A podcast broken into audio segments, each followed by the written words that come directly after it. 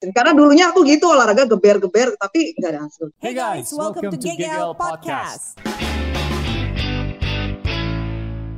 Hai Marta, apa kabar? Assalamualaikum, Coach. Apa yang bisa dibantu? Baik, thank you Coach. Aku pingin share sedikit aja dulu, baru nanya ya Coach. Boleh. Aku sih thank you banget ya di ketemu GGL. Jadi Oke. mungkin sepanjang sejarah seumur hidupku baru ini kali ya yang bisa berhasil gitu di dalam perdietan. Biasanya diet nanti yoyo gitu kan, balik lagi gitu nggak lama. Terus kalau nggak eh, jenuh, bosen, capek karena mungkin dietnya yang agak ekstrim gitu kan. Kalau nggak nanti yang mengeluarkan biayanya tuh terus-terusan kayak pakai suplemen. Ketika kita berhenti, ya balik lagi gitu kan. Enam bulan di GGL, sebenarnya belum sampai enam bulan pun udah berasa dari satu bulan aja udah berasa dan dari beberapa bulan yang lalu pun udah banyak yang ngomong gitu termasuk tetangga. Ya ampun kayaknya eh, kamu lebih langsing yang sekarang daripada gadis ya. Memang seumur umur kayaknya dari gadis selalu gendut. Nah selain badan dapat langsingnya gitu kan, dapat BB bisa turun gitu. Nah kemudian mungkin yang juga berarti banget buat aku eh, di mindset ya. Iya. Aku suka banget tuh dengan eh, visinya GGL tuh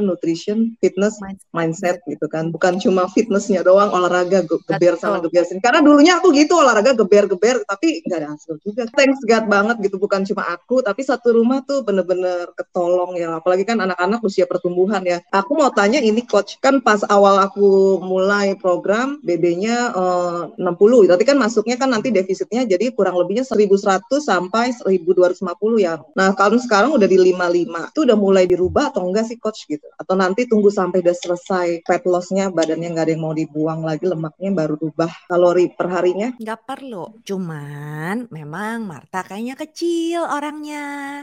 Jadi memang sudah terset di 1100-1250 kalori. Hmm, Kita nggak rekomen lower than that. Tapi kalau misalnya Oke. Marta bisa makan sesuai dengan meal plan di 1200 kalori itu, kamu masih bisa fat loss kok, Marta. Tenang oke. aja. Sampai hari ini tuh masih, Masih berprogres ya. Kita Memang nggak mau eh, kecilin lagi iya. kalorinya, jangan. Hmm, ya memang ya salah satu yang rubah mindset itu juga BB. Kalau kita kan dulu selalu patokannya BB ya, tapi sekarang nggak itu gitu kan. Nah itu udah ngerubah juga mindset apa nggak patokan di BB.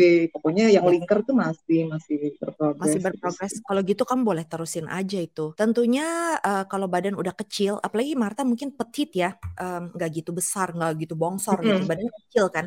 Jadi kalau udah kecil-kecil gitu, kita nggak mungkin mengurangi defisit kalori lagi. At least kita nggak rekomen, karena itu yang dibutuhkan tubuh Marta untuk berfungsi. Diet yes, berprogres yes, mendapatkan hasil yes, tapi aku juga mau Marta tetap menyimpan atau meningkatkan kesehatan Marta. Jadi nggak mungkin kalorinya aku turunin terus ke 1900, 800 itu sudah terlalu defisit Oke. sampai bisa mempengaruhi kesehatan. Itu nggak se- nggak sepadan ya. Jangan. Kalau misalnya Marta mau dan ngerasa gitu ya, "Eh, ini badan kok kayaknya. Nanti ya mungkin tiga bulan, empat bulan lagi ada yang mulai nakal gitu makannya. Jadi mereka mungkin menyalahkan, oh ini kalori nih perlu direndahin lagi. Sebenarnya enggak. Sisa balik aja lagi makan sesuai meal plan. Kamu ketatin lagi aja makannya. Itu Hmm. semestinya akan tetap fat loss.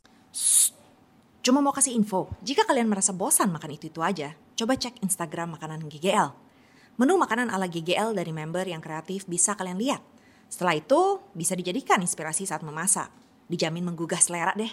Kalau Aku sih kayak nyimpulin eh, sebenarnya yang nomor satunya tuh bukan work- workoutnya ya, Betul? tapi di pola makannya itu ya. Betul banget. Dan dulu aku suka olahraga gitu kan ya, Iya. ikut eh, yoga lah apa gitu kan mau. Cuma memang yang angkat beban belum. Eh, Oke. jalan pagi ya jalan pagi gitu. Tapi ternyata setelah jalanin ini bener sih bukan kalau kesimpulan aku dari yang apa aku alamin bukan dari situnya gitu kan, bukan dari seberapa banyak yang mau kita seharian olahraga tapi kalau makannya nggak bener masuk kalorinya nggak oh ya sama aja bohong gitu kan. Betul. Jadi kita ini gemuk apa kurus, naik BB apa turun BB, itu semua udah hitungannya.